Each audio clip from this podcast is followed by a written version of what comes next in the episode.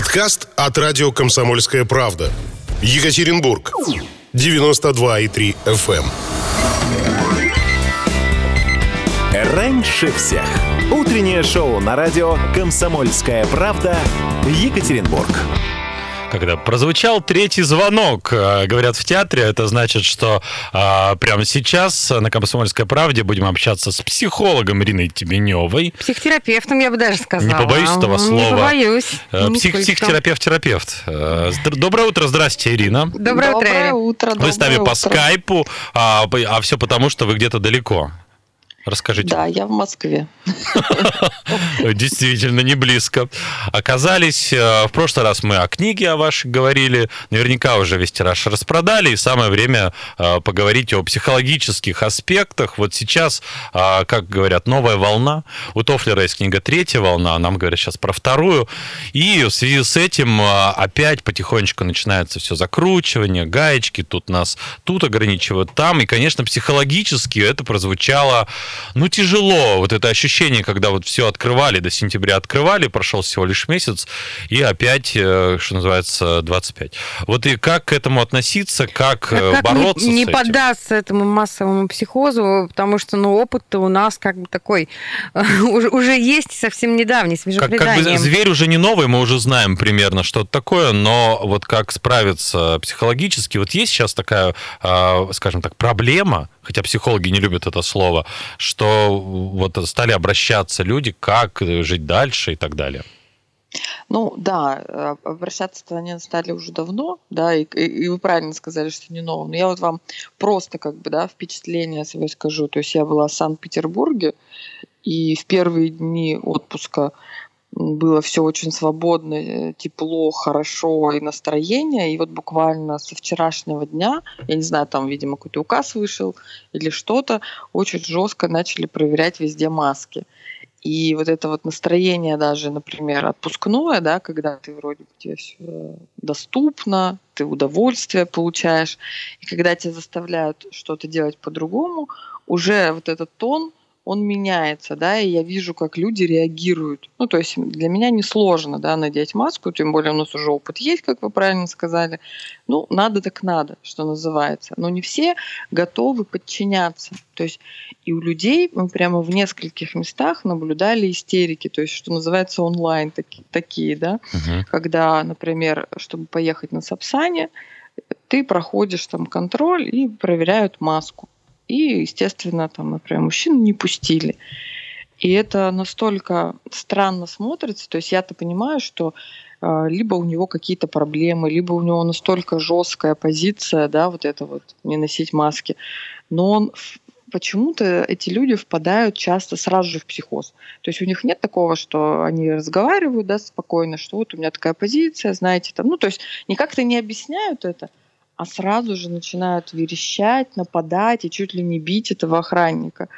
И это настолько со стороны, вот даже вот это вот смотрится как будто бы страшнее, чем то, от чего мы все там, да, как бы, ну, как будто от ковида там прячемся, еще что-то.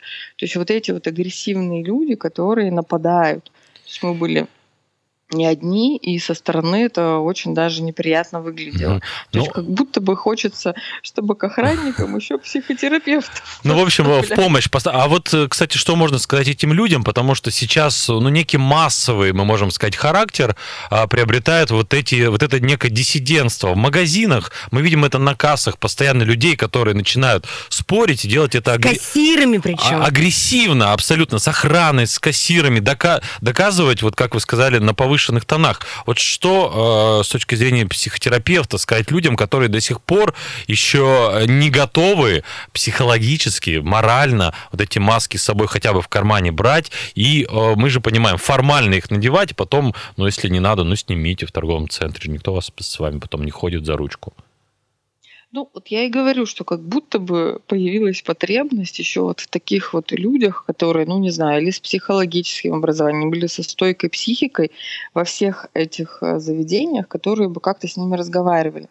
Вот вчера эту агрессию как раз прекратил просто обычный пассажир, который очень строго, Мгм. ну, как бы, потому что э, эта вся ситуация мешала же проходу, то есть люди же торопятся на поезд, и там уже другая, да, волна назревает, уже, знаете, такое военное какое-то положение, то есть одни за, другие против, начинают спорить, и просто девушка очень строго сказала, так, мужчина, как бы разойдемся, вы здесь всем мешаете, отъедете в сторону, решайте свои проблемы отдельно. И как ни странно, я не знаю, чем закончилось, он реально отошел. Ага. Ну, то есть хотя бы прекратился вот эта волна нагнетания, когда я думаю, господи, как хорошо, что человек просто сообразил, а охранник тоже был растерян. То есть а я бы, наверное, посоветовала этим людям, которые вынуждены, э, может быть, они не согласны, да, они вынуждены соблюдать это, да, и передавать это покупателям, пассажирам, да, и всем, все-таки пройти какой-то психологический ликбез. То есть э, не увлекаться этим спором, да, потому что вовлечение ни к чему не приводит. То есть это только нагнетается э, накал агрессии, и потом это, не знаю, это может и в драку перейти. Я думаю, что такие случаи есть. А чем ты спокойнее дышишь и повторяешь эти правила, то я думаю, что накал может спадать. Относительно этих людей. Я вчера даже решила почитать. э, Вводятся уже новые термины, у нас Так. же любят. э, Называется ковид-идиоты. Там по-английски как бы ковид. Ковидоты? Идиот. Ковидоты, да. Ковид- Там идиотс. Ковидиоты. Получается, да. Ну, то есть прям в Википедии или где-то я читала, что их уже прям вывели, да, что люди, которые... э, Отрицают. ли- да, которые отрицают вообще существование. Есть тоже отдельный процент. Мы вот обсуждали, так как были в отпуске с разными людьми, встречались, да, которые из разных городов, что да, даже есть такие случаи смертельные, когда человек до последнего, но это очень странно, да, то есть отстаивать свою позицию, уже когда у тебя температура, еще что-то. То есть, может быть, ты можешь отрицать какой-то там, ну, то есть, знаете, есть идея заговора, да, там еще чего-то. То есть много же конспирологических теорий по этому поводу. Но если у тебя уже объективно есть температура, и ты кашляешь, то, наверное, стоит иногда отойти от своих вот этих общих убеждений и начать заниматься своим здоровьем, да.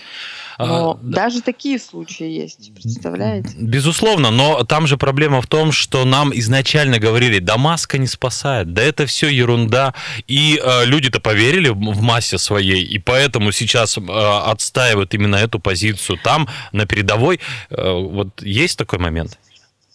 Да, да, то есть и действительно, как бы я слышу разные разговоры, потому что постоянно вот эта вот теперь тема, она какая-то очень агрессивная. И действительно, более здравые люди, вступая в это, да, они говорят, ну, ребят, кассир не виноват, охранник не виноват. Если вы что-то хотите доказать, действуйте как-то иным образом, да, то есть там пишите куда-то письма там. То есть я, например, слышала еще вот одну такую историю. То есть вчера, например, в магазине а женщина не захотела надевать маску, потому что сказала, я уже переболела. Мгм. Типа я не заразна и не заражусь. И получается, что это как еще одна волна, да, у нас тут про волны какой-то разговор, что есть еще люди, которые уже переболели, и они тем более как бы не видят вот этого смысла. И тут я, я, я об этом не задумывалась просто, да, там, что действительно, как вот в этом смысле быть? Ну, то есть, как может э, кассир или охранник отличить, ты болел или нет, да?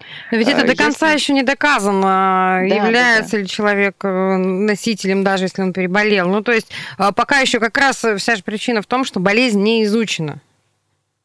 И более того, у меня как-то фантазия разыгралась дальше, что, ну, допустим, если предположить, что тебе будут выдавать какой-нибудь паспорт переболевшего, то это мне почему-то стало напоминать какую-то фашистскую Германию, да, там какие-то там дележи людей А в России можно будет этот паспорт получить как-то полулегально, через знакомых, и будут ходить.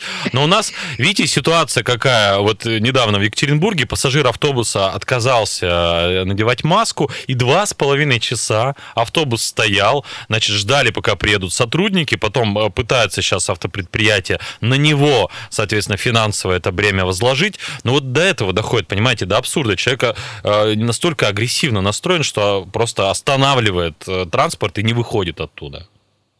Да, у меня на самом деле есть такой клиент. А, ну, то есть э, он не обратился не по поводу этих всех ситуаций, но просто в процессе как бы терапии выяснилось, что очень много энергии сейчас у него занимает отстаивание вот этого своего права. То есть он вызывает в, ну, в магазине, да, там еще где-то. То есть везде, в принципе, вызывает полицию. А клиент юрист-международник.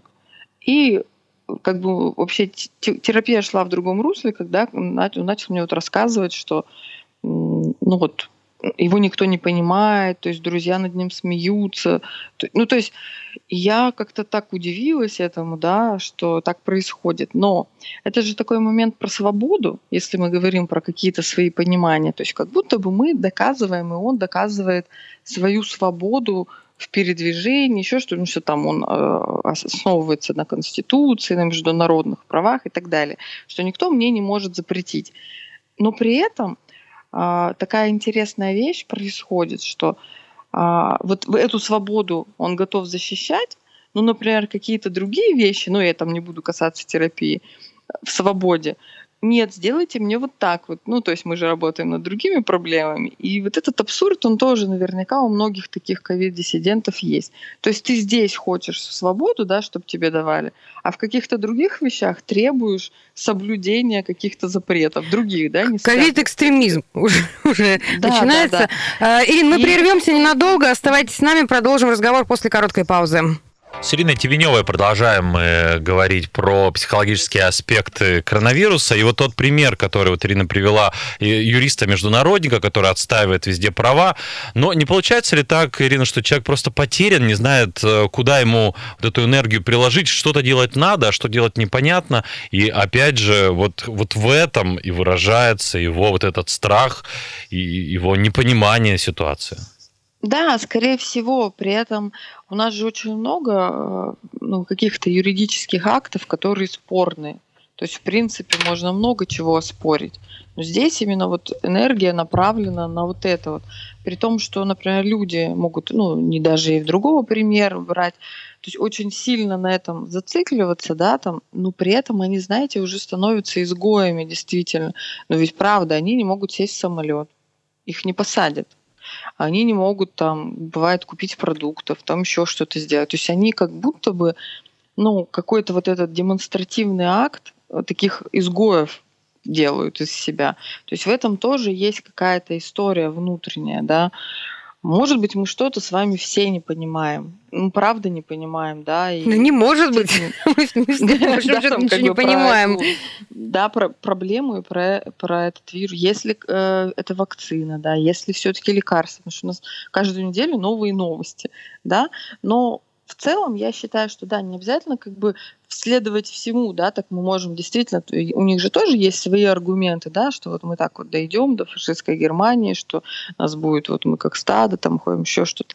Но есть и другая сторона, то есть как бы, ну, есть закон, да, и мы живем в этой стране, и нужно все равно его соблюдать, да, то есть Поэтому как-то как нужно себя уговорить. Я понимаю, что если ты, ну, мы же говорим про психологические проблемы сейчас, не про политические какие-то. Если человек испытывает ежедневный вот этот стресс от надевания маски, от чего-то, то можно просто проанализировать, что действительно его раздражает. Роман же правильно сказал, да, что это может быть какая-то другая энергия, нереализованная. То есть можно просто ее перенаправить. То есть чтобы это не заостряло и не приносило такое действительно страдание и боль.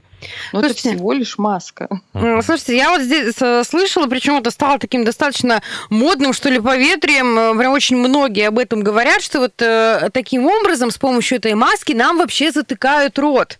Ну, то есть, э, вот прям настолько глубоко копают. Намордник еще говорят.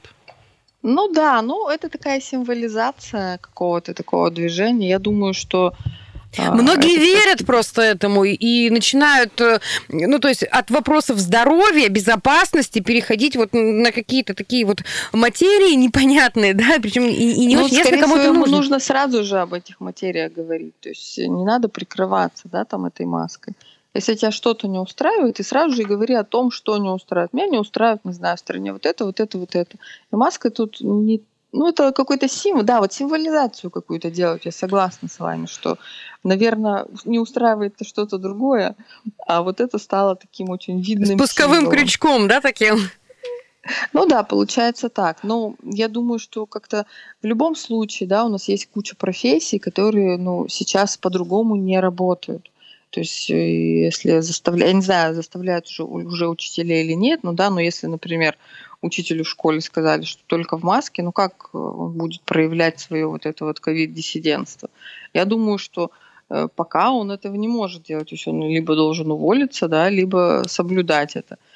Я лично, да, если не как психолога, мое мнение, ну, то есть мне проще походить в маске, но лишь бы ничего не закрывали.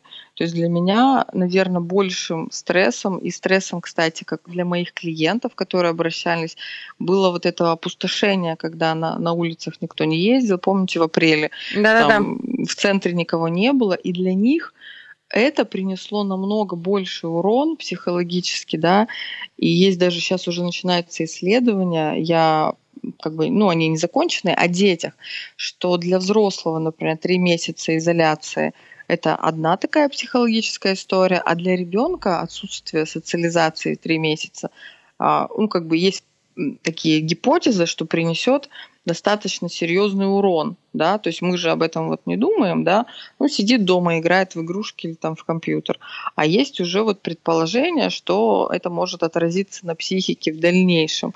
Так вот я за то, чтобы, может быть, малой кровью, что называется, да, я готова поносить маску, но вот для меня важнее вот эти новые последствия не переживать. Я их вижу как люди, да, там теряли бизнес, то есть у них дома очень много конфликтов было, и еще какие-то вещи происходили, да, мы там с вами обсуждали, как вообще выжить в четырех стенах, когда папа, мама, собака и двое детей и один ноутбук. То есть вот мне бы хотелось, чтобы вот мы к тому не пришли потому что там сложнее психология. Ну, понятно, что сейчас вызов каждому из нас, э, вот эти события, пандемии. И еще один аспект, который хотели бы затронуть, это а, люди, которые вот уже начали говорить, переболели коронавирусом, и кто-то стесняется об этом говорить, а кто-то, э, типа Трампа и прочих э, советских политиков, открыто об этом заявляет. Вот здесь в какую сторону, как более психологически все-таки правильно трубить об этом на каждом углу, или же все-таки не не афишировать? Ну, кто-то на этом и хайпует, да, и наоборот из этого делает блогер э, какую-то историю, но и они сталкиваются с хейтом, да, с тем, что люди очень агрессивно к этому относятся. И у меня есть знакомые, которые скрывали до последнего, то есть уже когда они получили два положительных теста, они сообщили. И для меня было, например, удивлением, почему нужно было это скрывать. Но при этом я видела прямо в коллективе в одном, как, ну, например, сидят люди, работают, и вдруг сообщают, что у одного ковид. То есть он вчера, там несколько часов назад сидел с ними. Да. Это такая паника начинается, то есть это такие глубинные вот эти первобытные процессы. Страх. То есть, да, то есть у них паническая, у кого-то началась чуть ли не паническая атака, кто-то побежал фыркать это место, и В общем, такая суета страшная была, что я даже э, поняла, почему люди не говорят. Потому что, то есть, я как бы, когда не, пока не увидела, я не думала. Ну, это как это прокаженная, это как черная метка. Вот ты переболел Это действительно так. Это действительно так, что и мне пришлось тоже как-то так взять в руки себя, там, остановить всех, так, стоп, вы уже, это, это уже произошло, ну, то есть прям вот проговаривала медленно, что это уже произошло, этот человек уже был, он не виноват, он не знал, да, там, и тогда как-то люди немножко выдохнули. Но то, что они так быстро влетели вот в эту вот какую-то первобытную историю, нецивилизованную абсолютно, меня, если честно, даже меня это искренне поразило, и, наверное, надо как-то, ну, вот с собой тоже разговаривать, что это везде может быть, да, как бы и в магазине, и в подъезде, и главное, что эти люди, они не виноваты. То есть и ты также можешь оказаться в этой ситуации. А тебе кажется, что как будто бы ты не можешь оказаться в этой ситуации. Вот это а это человек изгой. А еще, если просто даже человек затемпературил на работе, это уже повод, это уже, знаете, подозрительные взгляды, а у него может быть ковид, а он пришел. Спасибо большое, Ирина. Мы э, с вами продолжим общаться, я думаю, через недельку обязательно. Хорошего дня, оставайтесь с нами.